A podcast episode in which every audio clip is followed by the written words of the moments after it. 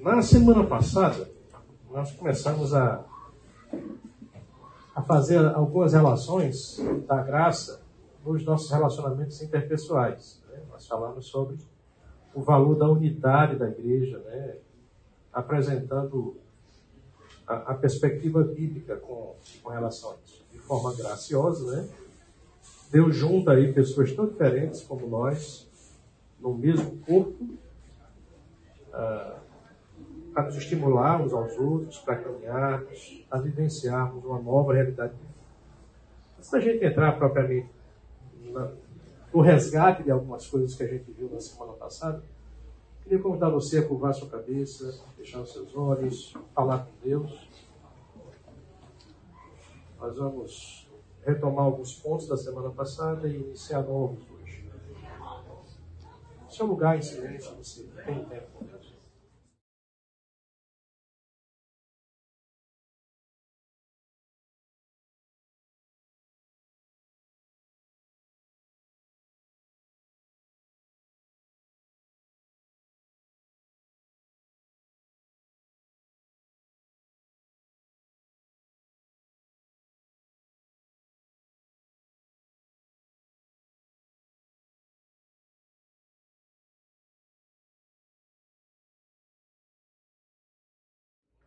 Senhor Deus, graças te damos por esse tempo aqui, por esse momento. Nós te louvamos porque o Senhor tem tido cuidado de nós.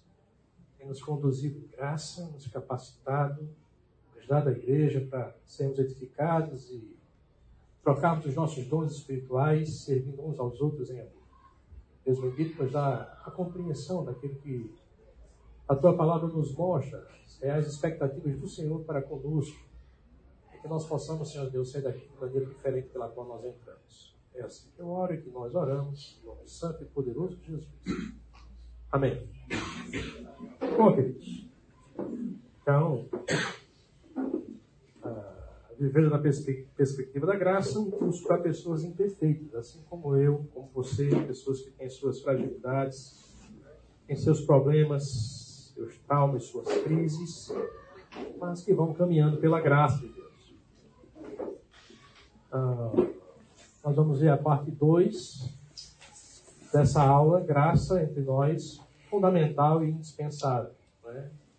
Ela é fundamental e indispensável para duas áreas extremamente importantes na vida da igreja: unidade e serviço, né? Por isso é importante a gente visitar esses dois temas a partir dessa perspectiva da graça. Então, na semana passada, nós vimos que vivemos numa comunidade sobrenatural. Logo, nossa comunhão tem uma origem o quê? Sobrenatural. Nós vimos isso. Deus, de forma sobrenatural, graciosamente, nos salva e nos coloca juntos dentro de um corpo, né? Nós vimos um pouquinho isso em Efésios capítulo 2. Então, devemos nos esforçar não para criar unidade. A unidade já existe. Nós devemos nos esforçar para manter a unidade, conforme a gente viu em Efésios 4, 1, 6, né? De 1 a 6. Devemos nos esforçar diligentemente para manter um vínculo que já existe entre nós, né? Então, essa é uma perspectiva que a gente precisa compreender. Uma vez que essa unidade é sobrenatural, ela tem impactos também em que esfera? Nós vimos isso aqui semana passada, conforme o texto de Efésios 3:10. Alguém pode ler para mim?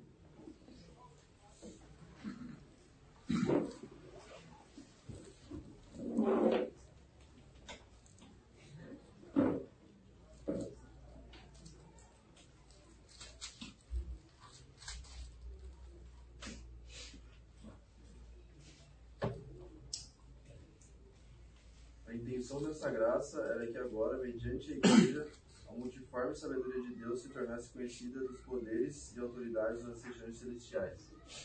Esse projeto tão maravilhoso, tão audacioso do Senhor Jesus em reunir pessoas tão diferentes por causa do seu sacrifício, desperta a nossa surpresa, desperta nosso interesse, mas também tem manifestações na esfera sobrenatural. O que você está lendo aí é que os anjos, os principados aí, as ordens celestiais, elas elas se impressionam com essa realidade que Deus construiu através dele. Até porque esse plano, como Paulo disse nos versos anteriores, era um mistério que estava oculto e que agora foi revelado.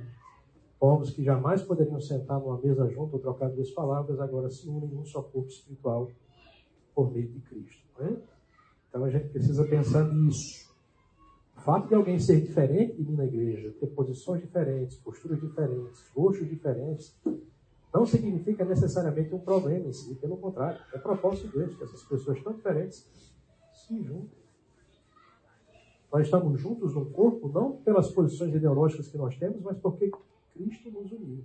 Isso deveria ser maior do que qualquer coisa que a sociedade, ou até mesmo a gente, da nossa natureza pecaminosa, intente fazer como processo de separação entre nós. Né? Paulo vai dizer em Romanos 8 que nada poderá nos separar. Né?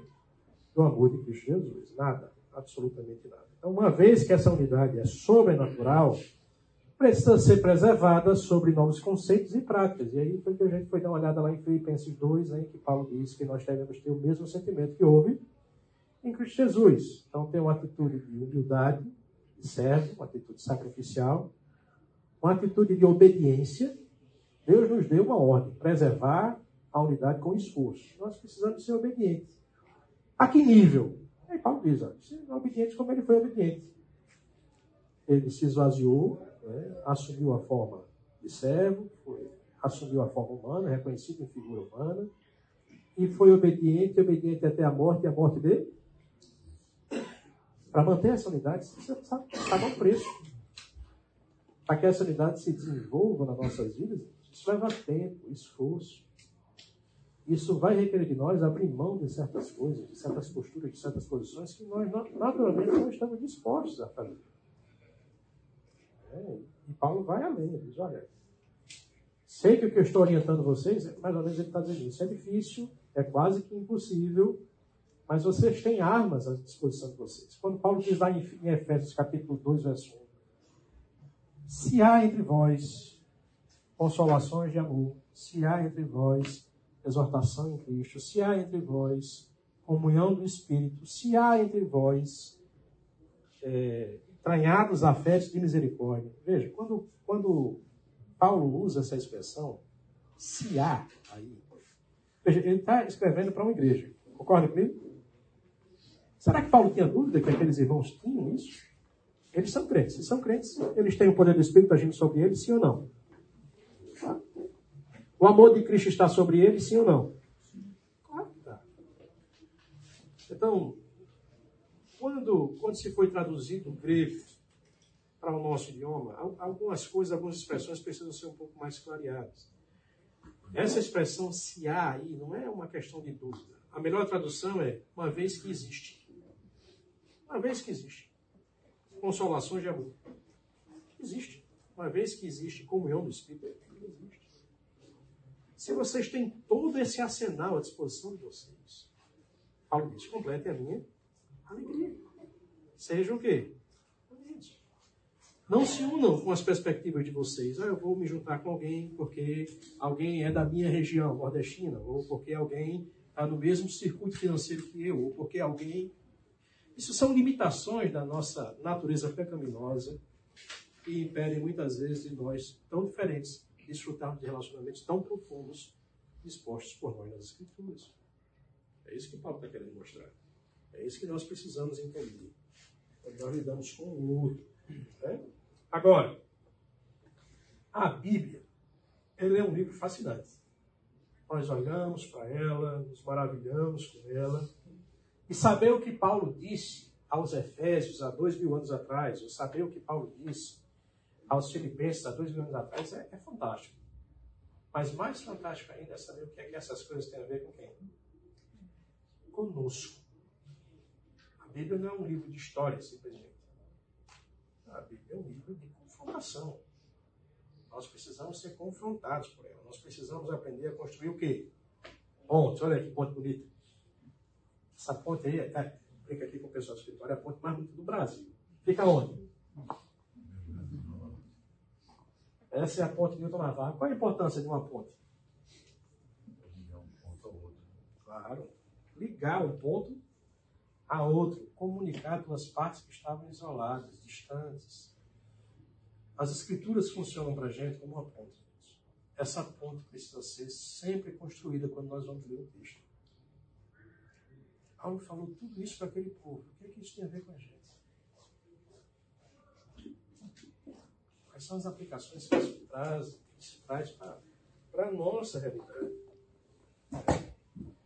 Teve um candidato lá em Mossoró, o nome do cara era Miguel Mossoró, foi candidato a governador do estado. Um piririca desse da vida. Acho que na eleição, há muitos anos atrás.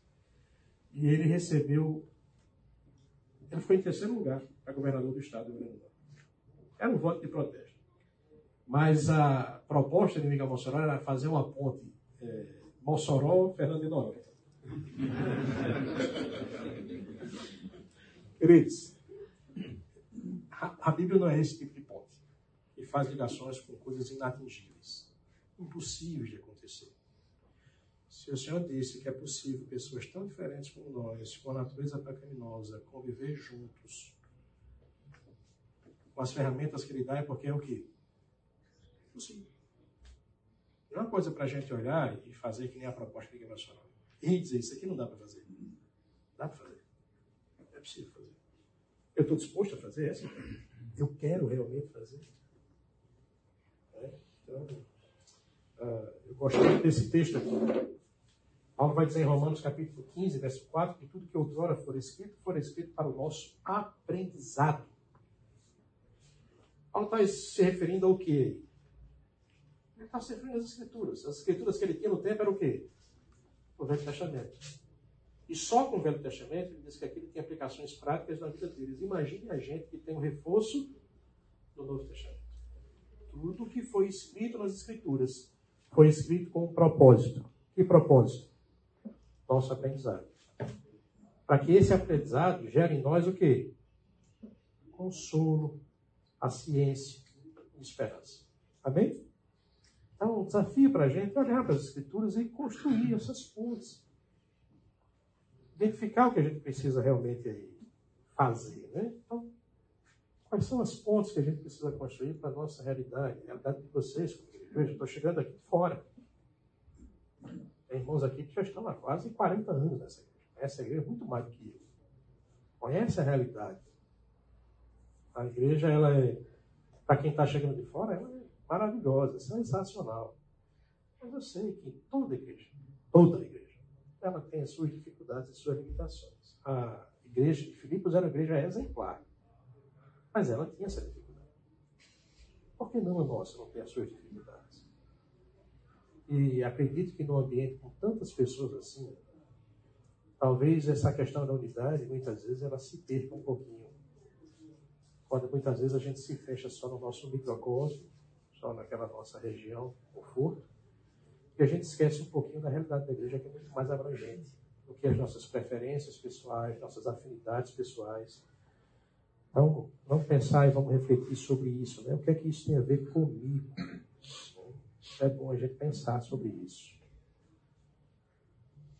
Bom, olhando para o que a gente viu semana passada, isso deve impactar radicalmente a maneira como eu enxergo a minha comunidade. Concorda? Sim ou não? Sim. Sim. Ela não é fruto da minha escolha pessoal.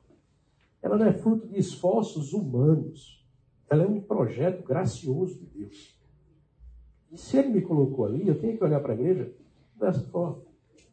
A entender a igreja com esse valor, com essa perspectiva, ela é fruto da ação da graça de Deus, e essa graça se aplica aos meus relacionamentos, mas isso deve mudar a maneira como a gente olha para a igreja. A maneira como a gente se relaciona com os nossos irmãos. A maneira como, muitas vezes, ou em alguns momentos, a gente se dispõe com alguém dentro da igreja, com a liderança, isso deve fazer diferença. Veja, quando nós temos problema na igreja, qual é a primeira vontade que dá no nosso coração? Não sei de você, eu sou pecador, ruim, miserável. A vontade é de o quê? Ora. Porque eu não estou me sentindo o quê? Bem. Eu cresci na Bíblia. Em estatura eu não cresci nunca, jamais eu posso dizer isso. Mas eu cresci espiritualmente com um pastor que dizia assim: igreja não é lugar para se sentir bem. Veja, lugar para se sentir bem você vai no clube. Alguém aqui estava falando comigo de manhã que veio da chácara. Você vai para a chácara, um friozinho desse, costume, você vai lá, acende a lareira, come um milhozinho assado, coisa boa. Você faz lá. Igreja é lugar de você fazer o que é certo. Ponto. Se você vem para a igreja procurando se sentir bem, eu não vou ficar aqui muito tempo. Fim do ano eu estou indo embora. Mas afirmo, numa profetada, que você também não vai ficar aqui muito tempo. Eu digo mais, você não vai ficar em igreja nenhuma por muito tempo. Porque a igreja não foi feita para isso.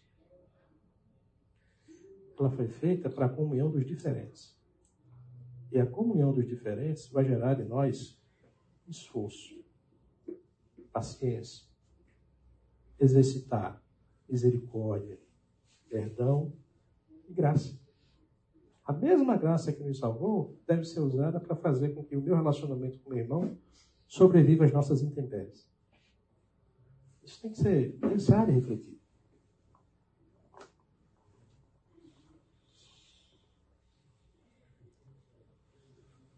Isso deve mudar radicalmente a minha noção e prática de comunhão. Veja, que tipo de comunhão você está vivenciando com seus irmãos?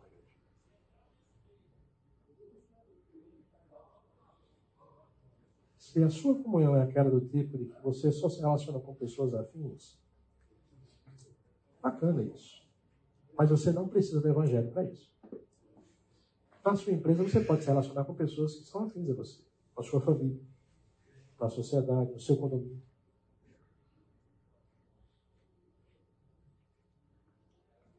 Nós estamos falando de um tipo de comunhão que é séria isso. Tem isso também, lógico. Mas é séria isso. Uma comunhão sobrenatural que só existe por causa do Evangelho. A outra comunhão existe independente do Evangelho. Essa só por causa do poder do Evangelho. A gente tem que pensar, vivenciar um pouquinho. Caralho, eu cheguei de fora aqui e uma das coisas mais difíceis para mim, mais difícil até do que o frio. Bota isso na sua cabeça. Durante 10 anos... como pastor de uma igreja, pequena, o pastor de uma igreja pequena, ele faz tudo. Ele é o primeiro a chegar e ele é o último a sair. Né? Então, ele é quem aperta o cadeado para fechar, apaga os interruptores, ele termina o culto, ele está na porta, fala com todo mundo. Eu cheguei aqui e não conheci ninguém. Aquela necessidade pastoral de ir para a porta, para mim, era tão grande. Terminava o culto e ficava ali querendo falar com alguém e muitas vezes não conseguia. E eu percebia que quando terminava o culto, saía 70% da igreja. Termina o culto e vai embora. Aí no final você vê grupos ali conversando entre si, uma coisa natural, normal. Mas será que a gente não está deixando de abordar parte desses outros 70% que nós poderíamos, de alguma forma, conversar com essas pessoas? Entender por que elas estão chegando aqui. Não cometer o mico que um amigo meu chegou e disse: ah, você está aqui, estou vendo você aqui. É a primeira vez que você está vindo? Não, estou vindo aqui já há 3 anos. Existem pessoas diferentes, queridos, que foram colocadas aqui com propósito. E que nós, muitas vezes, por nossa timidez, omissão, negligência ou voluntariedade, estamos deixando de trazer para perto, de construir pontes. A gente precisa pensar um pouquinho sobre isso. Né? Terceira coisa que a gente precisa fazer, eu estou aqui só relembrando a aula passada. Sair da nossa zona de conforto. É preciso sair da nossa zona de conforto. Bom, hoje à noite tem culto. Espero ver vocês aqui hoje à noite. Mas tudo que você ouviu semana passada, tudo que você repensou hoje, qual é a sua atitude? Eu brincava lá na igreja que tem alguns irmãos que eles eram colecionadores de mensagens. É isso. É alguém que chega no final da escola bíblica ou da mensagem, bate no céu e diz, cara, que mensagem. Mas aquela mensagem é prática, ela tem sua aplicabilidade. E após o culto, durante as semanas seguintes, nada daquilo que ela ouviu, ela colocou em prática. Então, semana após semana, você tem colecionador de mensagens. Mas não podemos ser assim, colecionadores de mensagens. A palavra de Deus bate, e bate como um martelo. É assim, essa é a expressão do Velho Testamento. Ela esmiuça. Ela é mais cortante do que qualquer espada dos gumes. Ela não pode simplesmente bater no meu peito e eu dizer, que legal, hein? Não. Você vai fazer isso hoje à noite. Você vai fazer isso hoje de manhã, quando terminar a escola. Tem pessoas aqui que talvez você nunca deu um oi, apertou uma mão.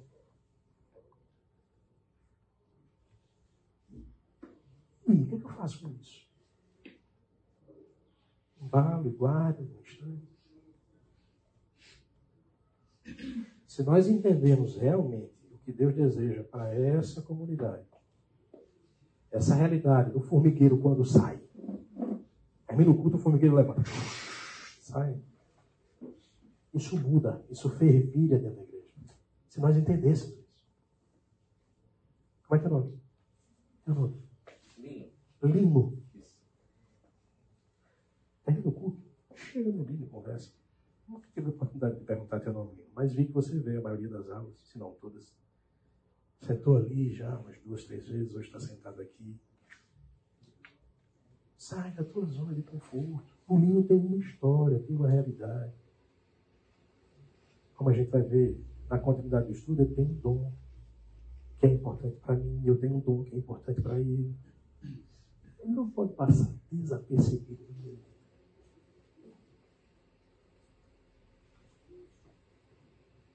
Além disso, nós precisamos nos colocar em joelhos, porque esse é um propósito nobre, audacioso, sair da nossa zona de conforto. A gente gosta de se sentir bem. Tudo que é novo incomoda, tudo que é novo gera um desafio. A gente gosta das coisas como elas são. É assim. Paulo está orientando aquela igreja a sair da zona de conforto. E Paulo não tem expectativas irreais. Ah, porque eu falei, porque eu escrevi, tudo vai acontecer. Nenhum pastor deve ter essa expectativa. Nenhum professor de escola dominical pode ter essa expectativa. Eu fui, dei uma aula, todo mundo gostou, e agora? Não. Nós estamos falando de coisas sobrenaturais. E para coisas sobrenaturais, nós precisamos de um poder sobrenatural. O que é que Paulo faz na sequência do texto? Efésios 3, verso 14.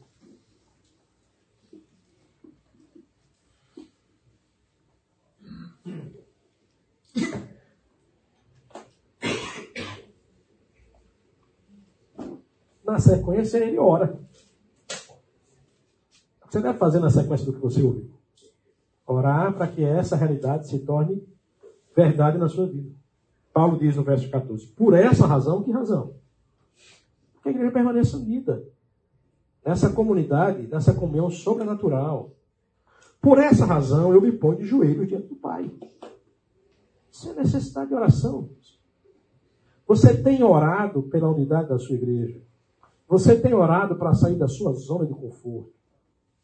Para se aproximar de pessoas que, se não fosse o evangelho, você jamais se aproximaria.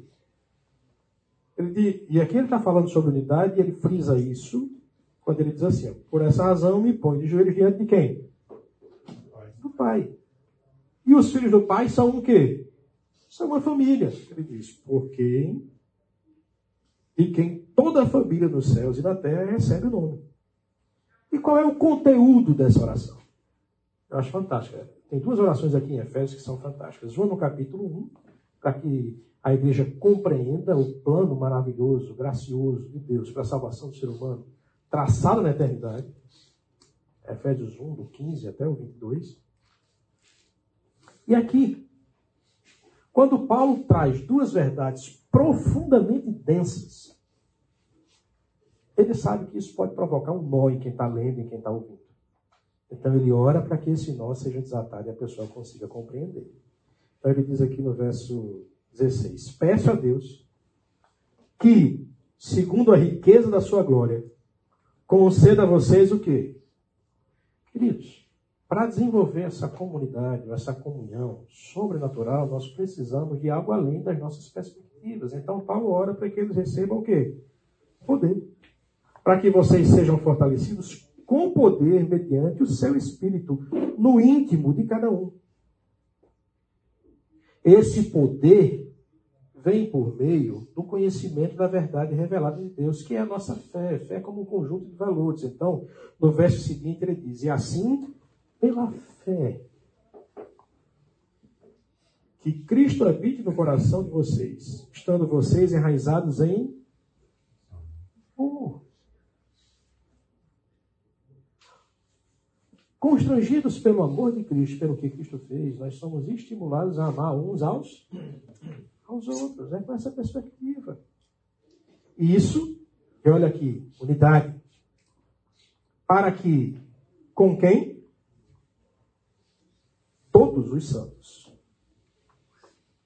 Vocês possam compreender qual é a largura, o comprimento, a altura e a profundidade, e conhecer o amor de Cristo, que excede todo entendimento.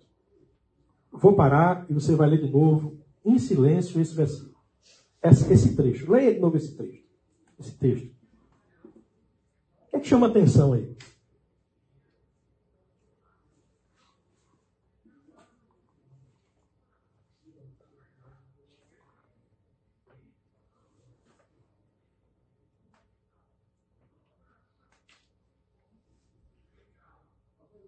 Verso 18, ele diz isso, para que com todos os santos vocês possam, frisa a palavra, compreender qual é a largura, o comprimento, a altura e a profundidade, e conhecer o amor de Cristo, que excede todo o entendimento. Conseguiu entender aí? Paulo está orando para que a gente compreenda o quê? O que é incompreensível, humanamente falando. Compreender a largura, a estatura, o comprimento de Cristo é algo que está fora do nosso o quê? Ele disse que excede todo entendimento. Que oração fantástica. Senhor Deus, me faça ou faça essa igreja entender o que humanamente é o quê? Impossível. Talvez na aula passada e nessa eu esteja falando das escrituras e você no seu lugar pensando: isso é muito bacana, muito bonito. Não dá. Eu não compreendo isso. Eu também não. Mas é nosso dever orar juntos para que a gente possa o quê? Compreender. E Tiago diz que se nós orarmos pedindo sabedoria, o que é que Deus faz? Unidade. Não seria a nossa falta de unidade, muitas vezes,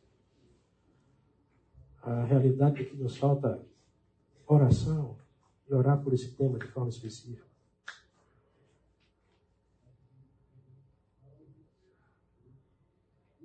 Paulo ora para que isso seja a realidade na vida daqueles irmãos, e nós devemos gastar um valioso tempo de nossas vidas, como igreja, em oração, para que a gente possa compreender as implicações do amor de Cristo, e uma delas é viver em unidade.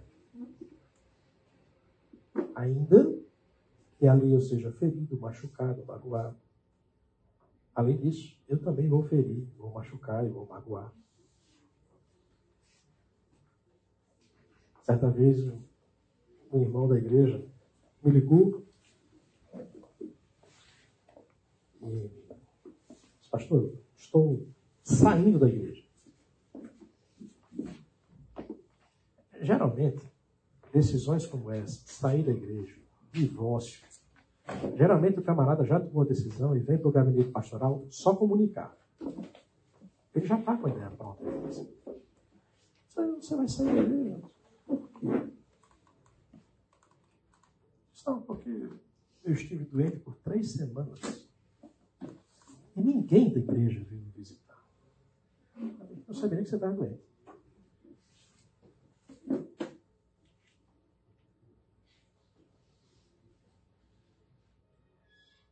Eu perguntei a ele, quanto tempo você está na igreja?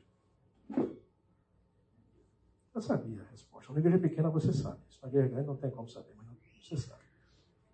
Ele falou, ao longo desse tempo, quantas visitas você fez a algum irmão? Silêncio sepulcral, dava para ouvir o grito. Cri, cri, cri, cri, cri. Nenhum. A perspectiva dessa pessoa era de se sentir o quê? Bem.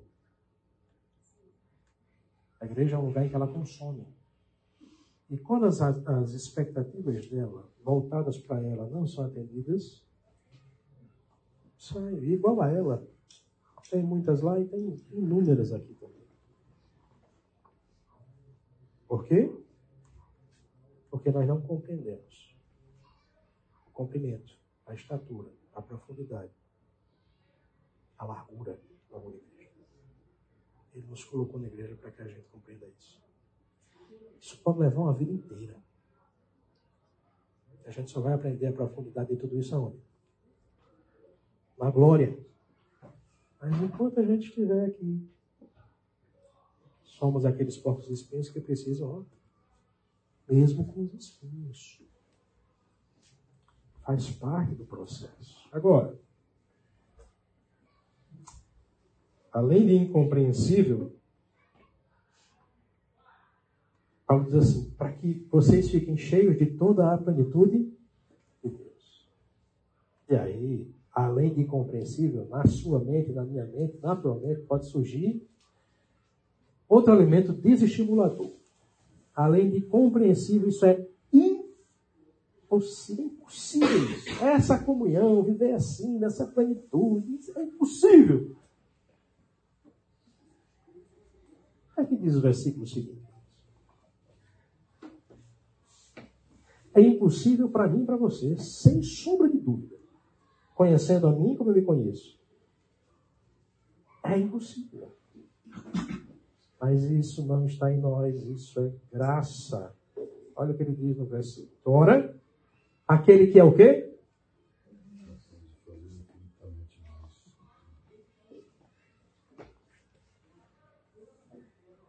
Aquele que é poderoso para fazer infinitamente mais do que tudo o que pedimos ou pensamos.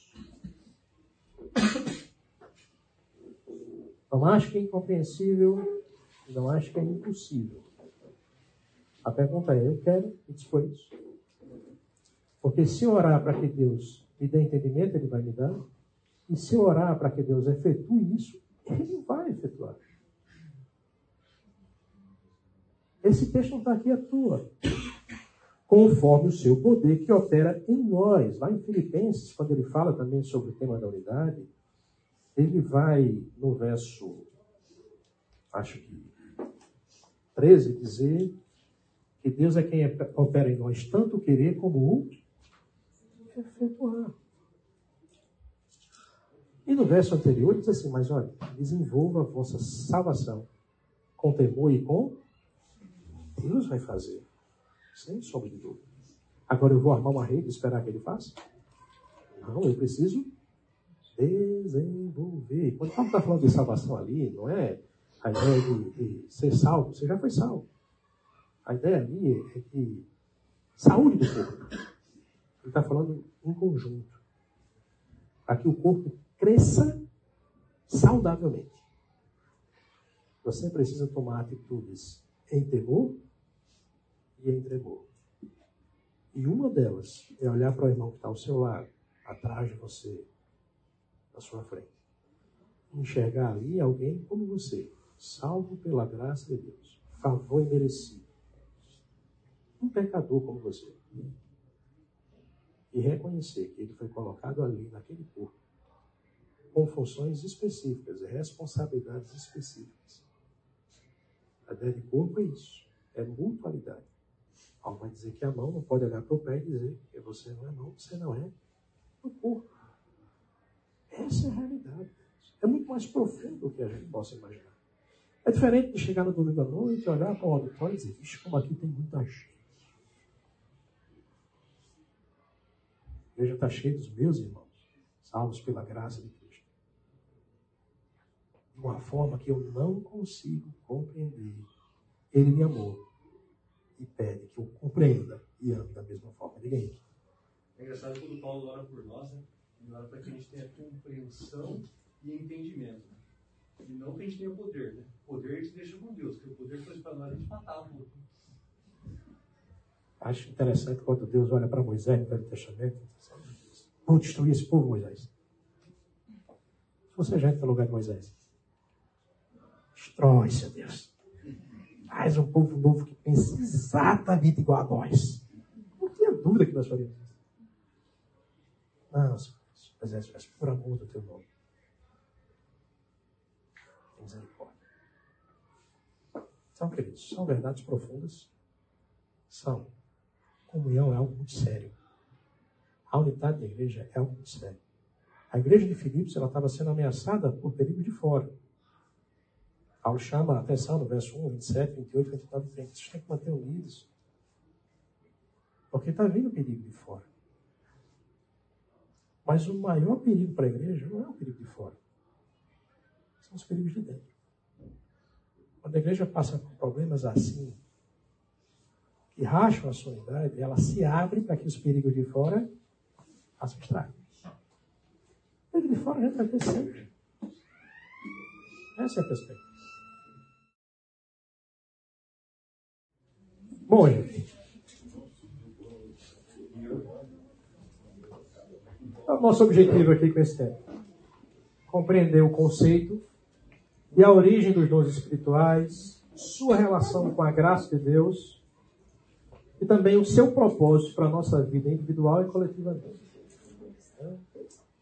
Vamos dar uma olhada para Efésios, capítulo 4, do verso 7 até o verso 10. E esse texto pode nos dar aí algumas respostas com relação a isso, estendendo até o verso 16, para a gente entender um pouquinho de propósito. Né? Então, a nossa ideia é procurar responder algumas perguntas. O que é um dom? Vamos lá, o que é dom? Alguém pode me dizer o que é um dom?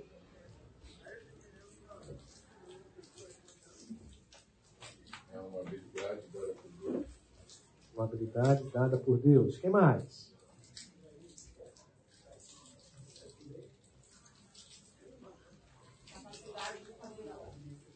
Capacidade de? Fazer algo. De fazer algo. Deus deu isso para quem?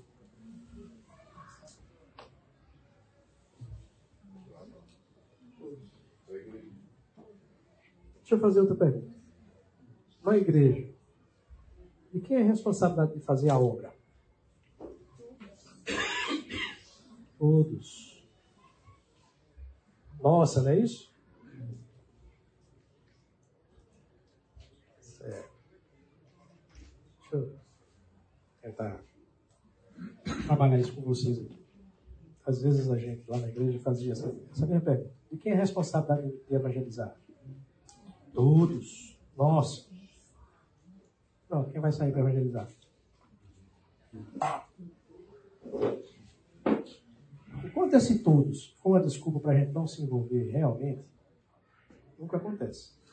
O todos só é todos quando cada um é consciente da sua responsabilidade. E quem é a responsabilidade de servir na igreja?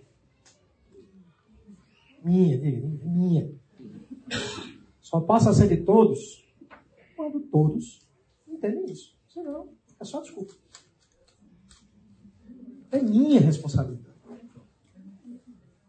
O dom é dado a cada um. Não é pro atacado, não. Tá todos. Pá. Se o Santos que mandou. Tá cada um. Então, o Robson tem um dom, pelo menos um.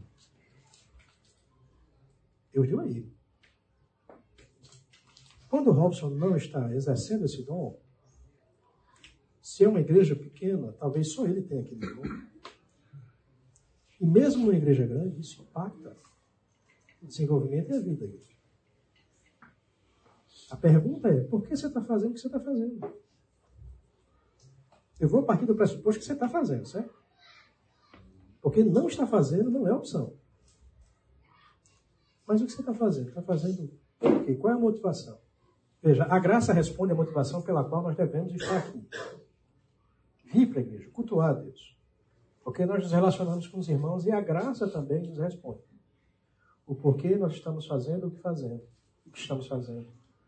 Qual a sua motivação e para quê? E é isso que a gente vai tentar dar uma olhada aqui, por meio desse texto, ter uma compreensão um pouco mais aguçada dessas verdades. Né? O texto de Efésios, quando a gente chega no capítulo 4, aí tem um marco divisor. Os 3 primeiros capítulos, Paulo falou sobre doutrina, a salvação pela graça, e aí ele começa a aplicar isso agora aos relacionamentos, da ideia de unidade, do capítulo 4, verso 1 ao 6. Depois, essa graça, ela gera essa unidade, mas essa graça também gera o serviço, que a gente vê agora em Efésios 4, do 7 até o 16. Essa graça deve desenvolver em nós um modelo de vida, um padrão de vida diferente do mundo, que a gente vê em Efésios 4, do 17 até o capítulo 5, verso 17. E essa graça deve nos fazer viver na plenitude do Espírito, como a gente vê em Efésios 5, 18. Não é? E nos capacita para a nossa batalha espiritual, nossa luta espiritual, como a gente vê no capítulo 6, quando ele fecha ali com a armadura do crente, né, do Espírito Santo. Então, queridos, vejam, Efésios 4:1 diz assim: rogo-vos, pois. Esse é um ponto de divisão da epístola de Paulo aos Efésios. Rogo-vos, pois. A ideia de pois aí é um elemento de ligação. Ele está fazendo um pedido, ele está orando, ele está rogando, com base no que ele disse o quê? Anteriormente. Porque vocês foram salvos pela graça, de uma forma maravilhosa. Porque vocês foram chamados em amor, soberanamente por Deus. Porque, diferentemente, com suas características, pensamentos, mesmo assim, graciosamente, Ele juntou vocês num só corpo. Por causa disso. Lembra daquela ideia que a gente falou aqui do filme do Homem-Aranha? Grandes poderes trazem consigo grandes responsabilidades. A escritura não é diferente. A carta de Paulo aos Efésios é escrita nessa batuta. Grandes privilégios espirituais vão requerer de você grandes responsabilidades espirituais. Ele apresenta a primeira, que é a preservação da unidade. Depois ele apresenta a segunda, que é a ideia do serviço. Aqui a ideia de ortodoxia e ortopraxia. Uma ortodoxia teológica deve nos levar a uma ortopraxia virtuosa. São palavras bonitas para dizer. Assim como você sabe que deve ser, faça. É isso que Paulo está dizendo. Antes de orientar, antes de ordenar, antes de cobrar, Paulo primeiro ensina. É por isso que vocês têm que fazer isso. Agora faça. Então, o nosso desafio é entender e colocar em prática. Para mim, para você, para a igreja de Efésios, Filipos e por aí vai. Então, ele fala sobre a questão da unidade. É a primeira grande implicação da graça. Lembre-se. Rogo-vos, pois, por causa da graça, sejam unidos. E a gente viu isso na semana passada. Só que agora, ele fala sobre a ideia do serviço. Ele vai passar a falar sobre isso no verso 7. Né? Aqui no verso 6, você tem um elemento de ligação para a nova realidade. Ele diz que há um só Senhor, uma só fé, um só batismo, um só Deus e Pai de todos, o qual é sobre todos e age por meio de todos. Como é que Deus age por meio de todos?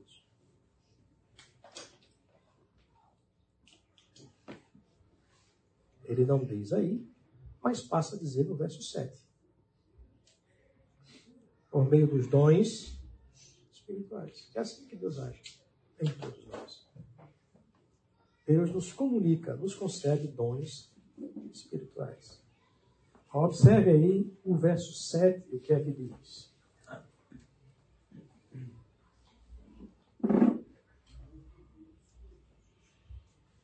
E a graça foi concedida a cada um de nós, segundo a proporção do dom de Cristo. Por isso diz, quando ele subiu às alturas, levou cativo o cativeiro e concedeu dons aos homens. Ora, o que quer dizer subiu, senão que também havia descido até as regiões inferiores da terra? Aquele que desceu é também o mesmo que subiu acima de todos os céus para encher todas as coisas. O que é que Paulo está querendo dizer com isso?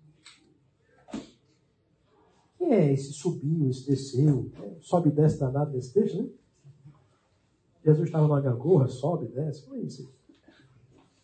O que ele está querendo dizer com isso? Nesse texto aqui, Paulo está mostrando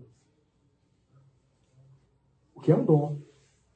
Ele está mostrando a origem desse dom. Esse é um dos textos mais ricos da vida cristã. Preciosos. O que isso tem a ver comigo? Qual o impacto desse texto na minha vida? Convido você a mais um tempo de oração, olha no seu lugar, para que você compreenda exatamente o que Deus quer dizer ao lhe comunicar um dom espiritual. Qual o valor que isso tem para você? Faça isso no seu lugar. Ore, para que você compreenda esse texto.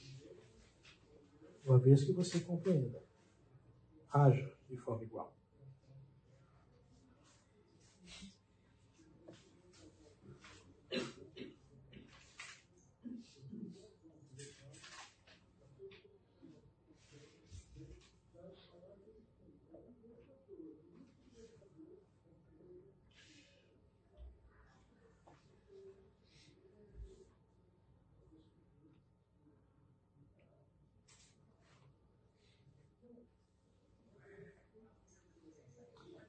Senhor Deus, Pai amado, nós queremos rogar ao Senhor que nos conceda graça para entendermos, Senhor Deus, um texto tão precioso para nossas vidas. Para que esse texto possa nos incomodar, nos desafiar, nos tirar da nossa zona de conforto.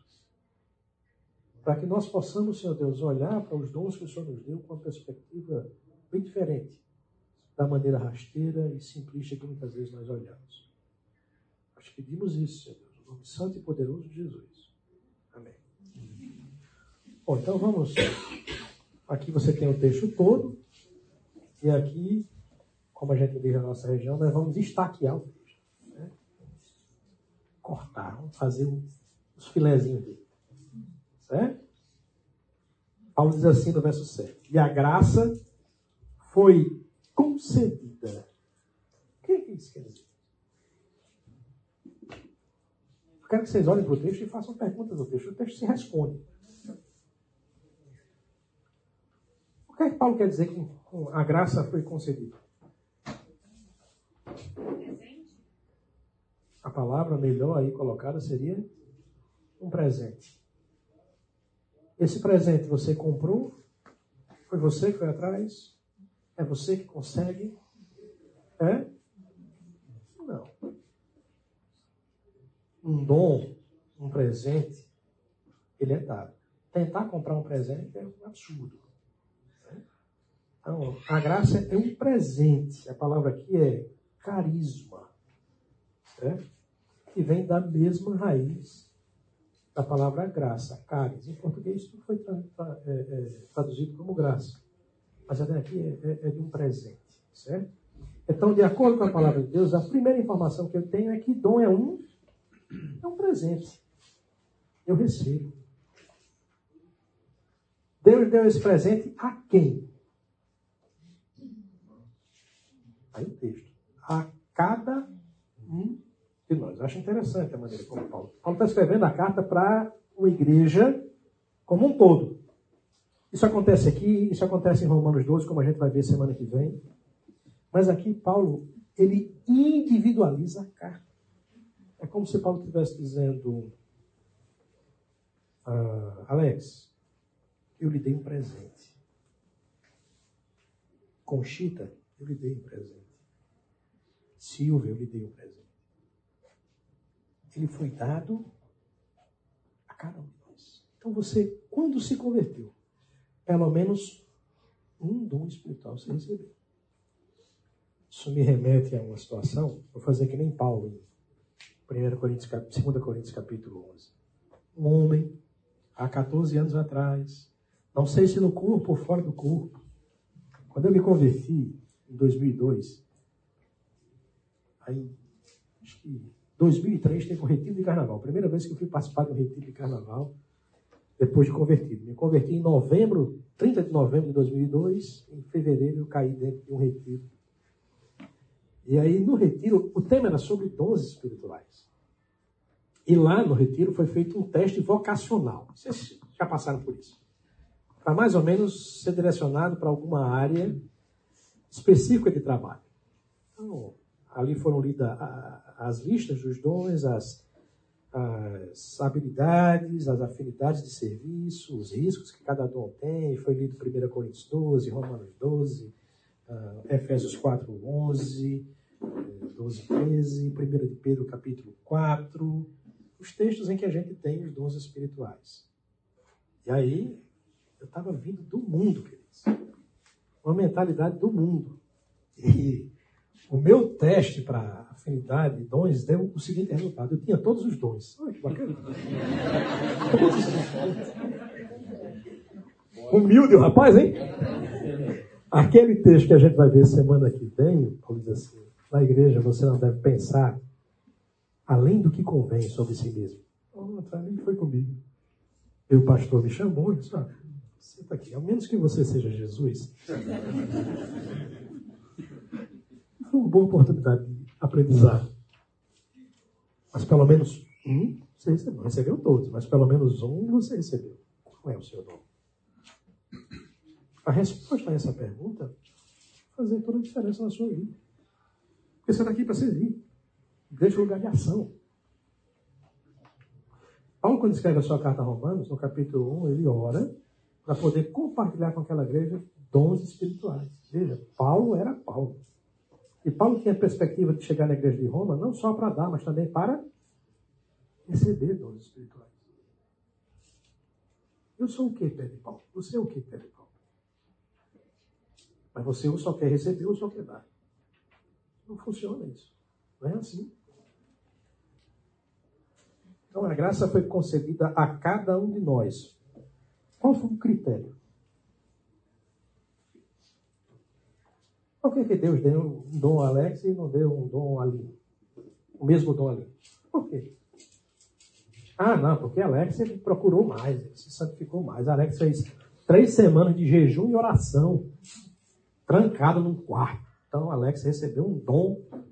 Você não busca. Bom, nós já vimos que dom é uma questão de presente. Não é uma questão que você busca. Você recebe. E você recebe por um critério. Segundo a proporção de quem? Do dom de Cristo. Foi Cristo quem definiu. É Ele quem define o dom que você tem. Então, não cabe a mim e a você reclamar. Se sentir inferior. Ou se sentir superior pelo dom que tem ou que não tem. É algo que Deus dá de forma sobrenatural. Não tem para que você ter crise com o dom que você tem. Ou ter crise por não ter o dom que você não tem. Ah, pastor, isso acontece. Acontece. Paulo, ao falar dos dons, lá em 1 Coríntios capítulo 12, ele diz que Deus, por meio do seu Espírito, distribui os dons conforme lhe apraz. E mais na frente ele vai começar a imaginar um dilema na igreja.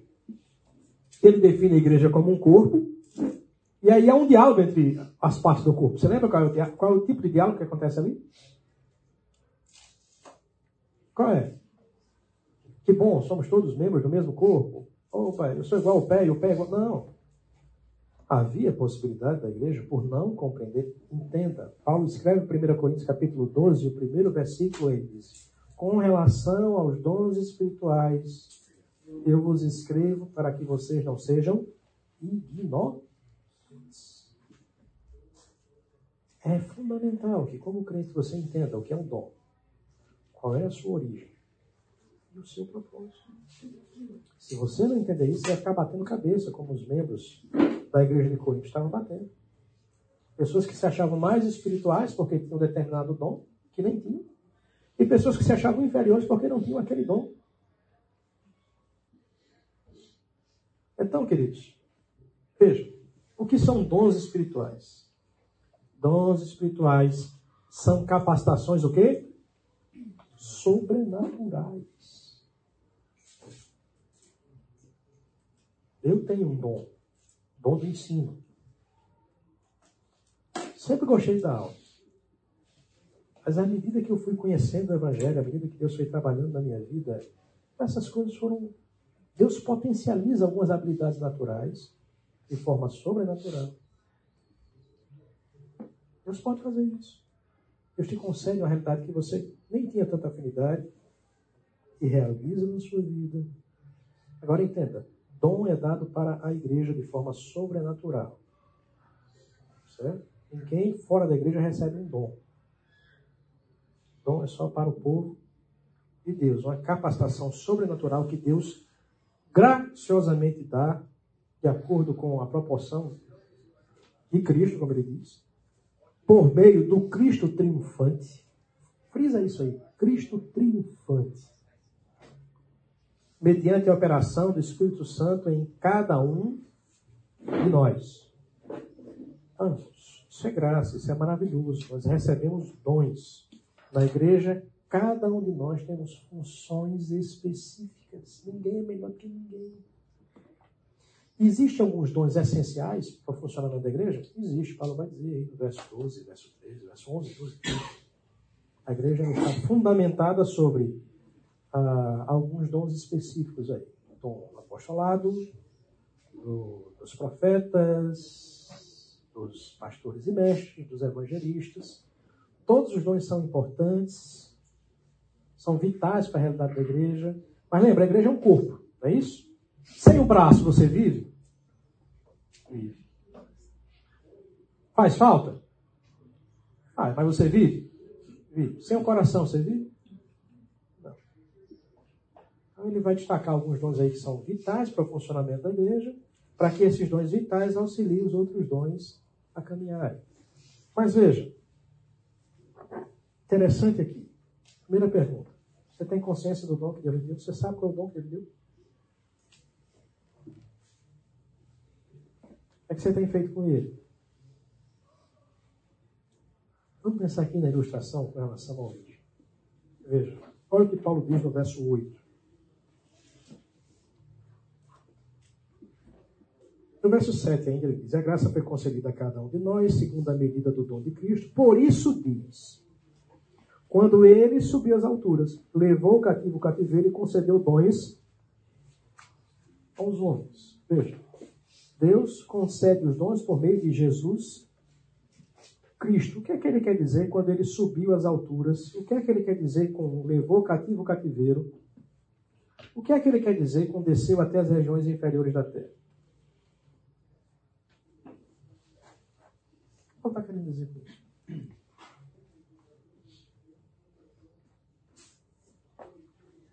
Alguns aí, há um tempo atrás, disseram que Jesus foi no inferno. Depois que ele morreu, os 3 dias entre ele morrer e ressuscitar, ele foi no inferno, pregou para as pessoas que estavam no inferno, e levou o inferno para o céu. Deixa eu não estar falando disso. Você não vai encontrar isso em lugar nenhum nas Escrituras. Veja, queridos, esse texto tem relação também com o que a gente viu semana passada de Filipenses. Onde é que o Senhor Jesus estava antes e assumiu a natureza humana? No céu. Nas alturas. E ele desceu das alturas. Da glória, ele foi para a cruz. É assim? Foi. Na cruz, Cristo aboliu a escravidão que estava sobre nós. A escravidão do pecado. Ao morrer e ao ressuscitar, Jesus destruiu o cativeiro que estava sobre nós. Então, a ser assunto aos céus, o Senhor levou consigo o cativeiro que estava conosco. Ele nos libertou, a ideia é essa. Não é que ele foi no inferno pregar para quem estava no inferno. As regiões inferiores é aqui onde a gente está. Partindo da perspectiva de que Deus estava onde? Nas alturas. Ele veio aqui pregou o Evangelho, morreu na cruz, ressuscitou o terceiro dia, o seu sacrifício foi aceito como um aroma suave e agradável a Deus, e assim ele destruiu o cativeiro que nos oprimia. Paulo não está tirando isso da cabeça dele. Paulo está relembrando aqui o Salmo 68. É uma citação de um texto do Velho Testamento. E ele olha para o que acontece no Velho Testamento e interpreta isso à luz do Novo Testamento. Abra sua Bíblia para lá. Salmo 68.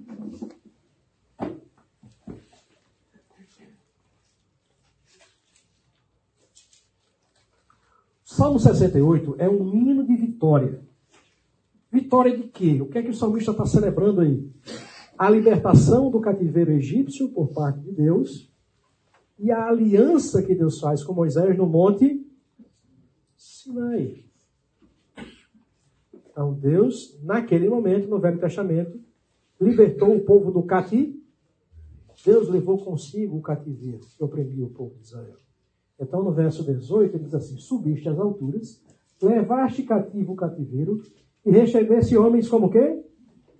Dádivas, até mesmo rebeldes, para que o Senhor Deus habite no meio deles. O Salmo descreve o triunfo de Deus sobre os seus inimigos, está aí no verso 1, por ocasião da libertação poderosa do seu povo do Egito, conforme o verso 7 e 8 do Salmo 68, e faz uma condução desde o Egito até o Monte Sinai, onde ali vira um santuário onde Deus faz uma aliança, concede graça ao seu povo, entrega ali a lei ao povo de Israel. O salmista procura trazer aqui a ideia de um cortejo triunfal. Alguém está com a Bíblia aberta no Salmo 68? Verso 24 e 25, Lucas, com sua voz aí de FM.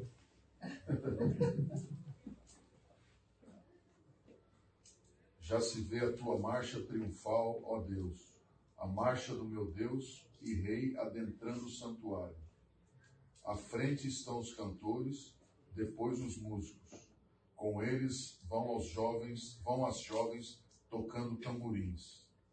Bendigam a Deus na grande congregação. Bendigam o Senhor, descendentes de Israel. Ali está a pequena tribo de Benjamim. Pode parar.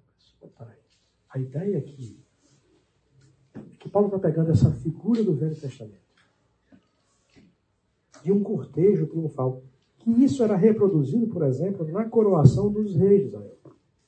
Davi, ao ser coroado, Salomão, ao ser coroado, havia um cortejo em que o rei ia na frente e havia todo um protocolo. Lembra da entrada triunfal de Jesus em Jerusalém?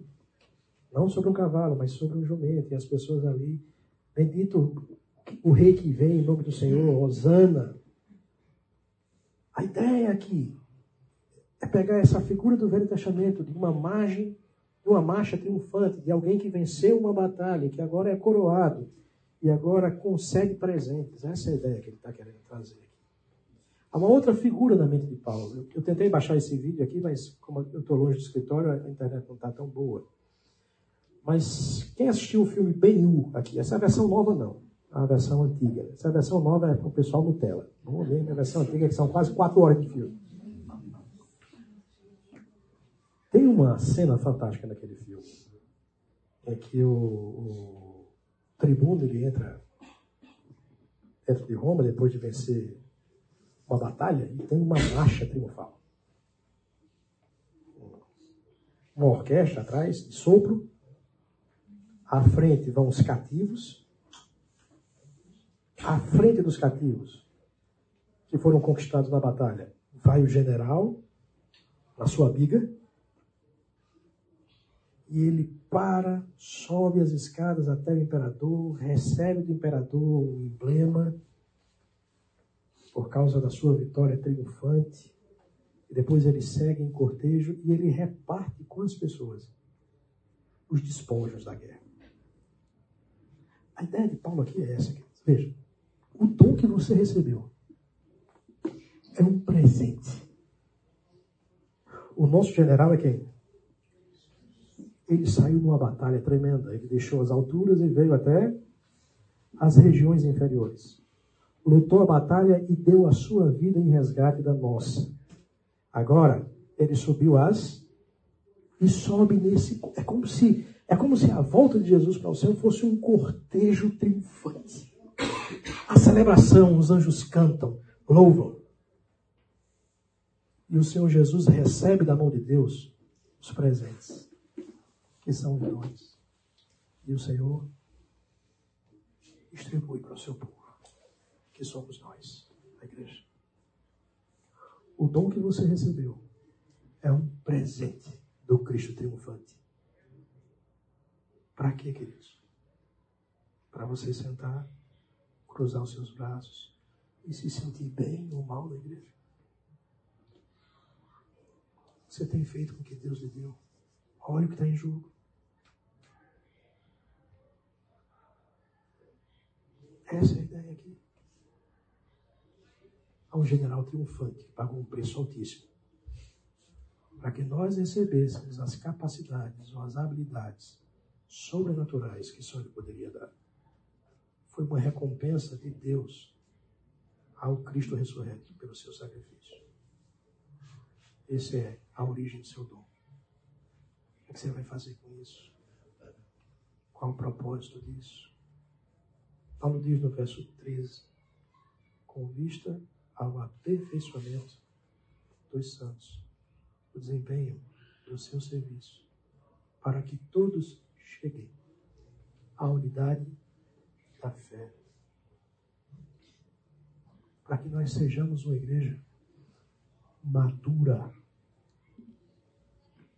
de crentes que vivem em santidade e serviço.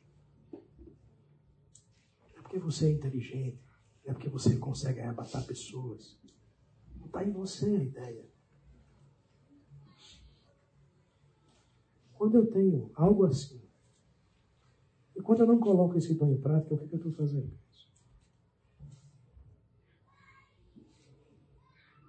Literalmente eu estou fazendo o quê? Sabotando a obra de Deus. Desculpa, a palavra é dura, mas não tem outra para dizer a você. Talvez o maior empecilho para o avanço dessa igreja seja você. Por favor, segunda-feira, não ligue para cá dizendo que vai embora, porque eu disse que você é sabotador da igreja. Chega em casa, sua cabeça sobre o travesseiro e joelho, e olha, Senhor Deus, o que é que eu estou fazendo com esse presente triunfal?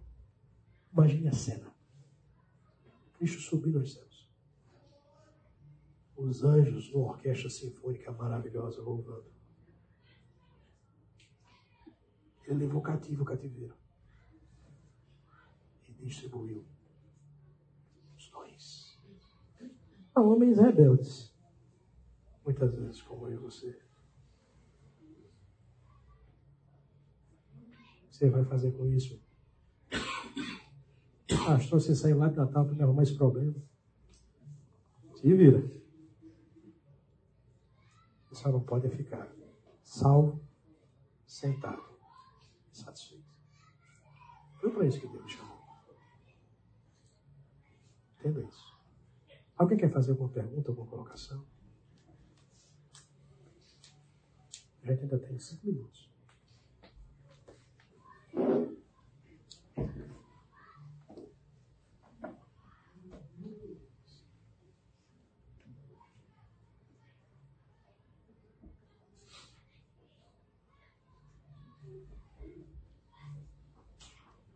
A ideia é que a gente chegue à unidade da fé, do pleno conhecimento do Filho de Deus e a sua perfeita varonilidade. Para isso, para que a igreja fosse madura, Deus concedeu uns para apóstolos, outros para profetas, e outros para evangelistas, e outros para pastores, mestres. Porque a grande ameaça desse processo aí são os falsos ensinos, o desvio doutrinário.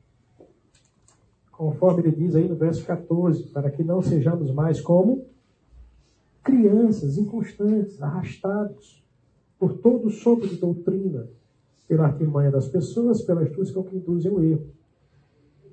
Deus colocou essas pessoas e esses dons para que nós seguíssemos em verdade, seguindo a verdade em amor, cresçamos. Vamos parar por aqui. Alguns crentes desenvolveram a rara síndrome de Peter Pan. Lembra da historinha de Peter Pan? Peter Pan é um adulto que não quer o quê? Fala disso. Ainda falando no contexto de 12, 1 Coríntios capítulo 13.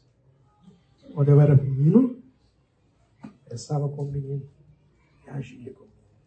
Mas agora que me tornei homem, deixei de lado as coisas próprias de mim. Põe sua cabeça, feche seus olhos. A palavra de Deus é para que você se torne maduro em Cristo. O que você tem feito com isso? Para isso, Ele colocou você numa igreja. Ele deu dons para você edificar e ser edificado pelo outro. O que você tem feito com isso? Cruzado os braços e assumido a postura de Peter Pan. Quero mais. Tá bom por aqui. Tá servindo muito. Cresça. Tome as atitudes práticas de um homem maduro. Pai de meninice. Senhor Deus, Pai amado, nós damos graças por Tua palavra que é viva e eficaz. Ela trabalha sobre nossos corações. Conheço que algumas palavras que foram ditas aqui foram duras, da perspectiva em que nós não queremos ser constrangidos ou contrariados, mas necessárias para a nossa vida. Essas palavras, Senhor Deus, sejam como um alerta. Sejam, Senhor Deus, como um chamado em amor. Para que nossos irmãos, cada um de nós aqui, possamos tomar uma atitude diferente com os dons que o Senhor tem nos dado. É assim, Deus, que eu humildemente oro, rogando ao Senhor que dê compreensão, sabedoria e entendimento a cada um de nós. Que nos leve a fazer aquilo que nós não queremos fazer, mas confiando que o Senhor é poderoso para fazer em nós, tanto querer como efetuar. É assim que eu oro e que nós oramos, no nome santo e poderoso de Jesus. Amém.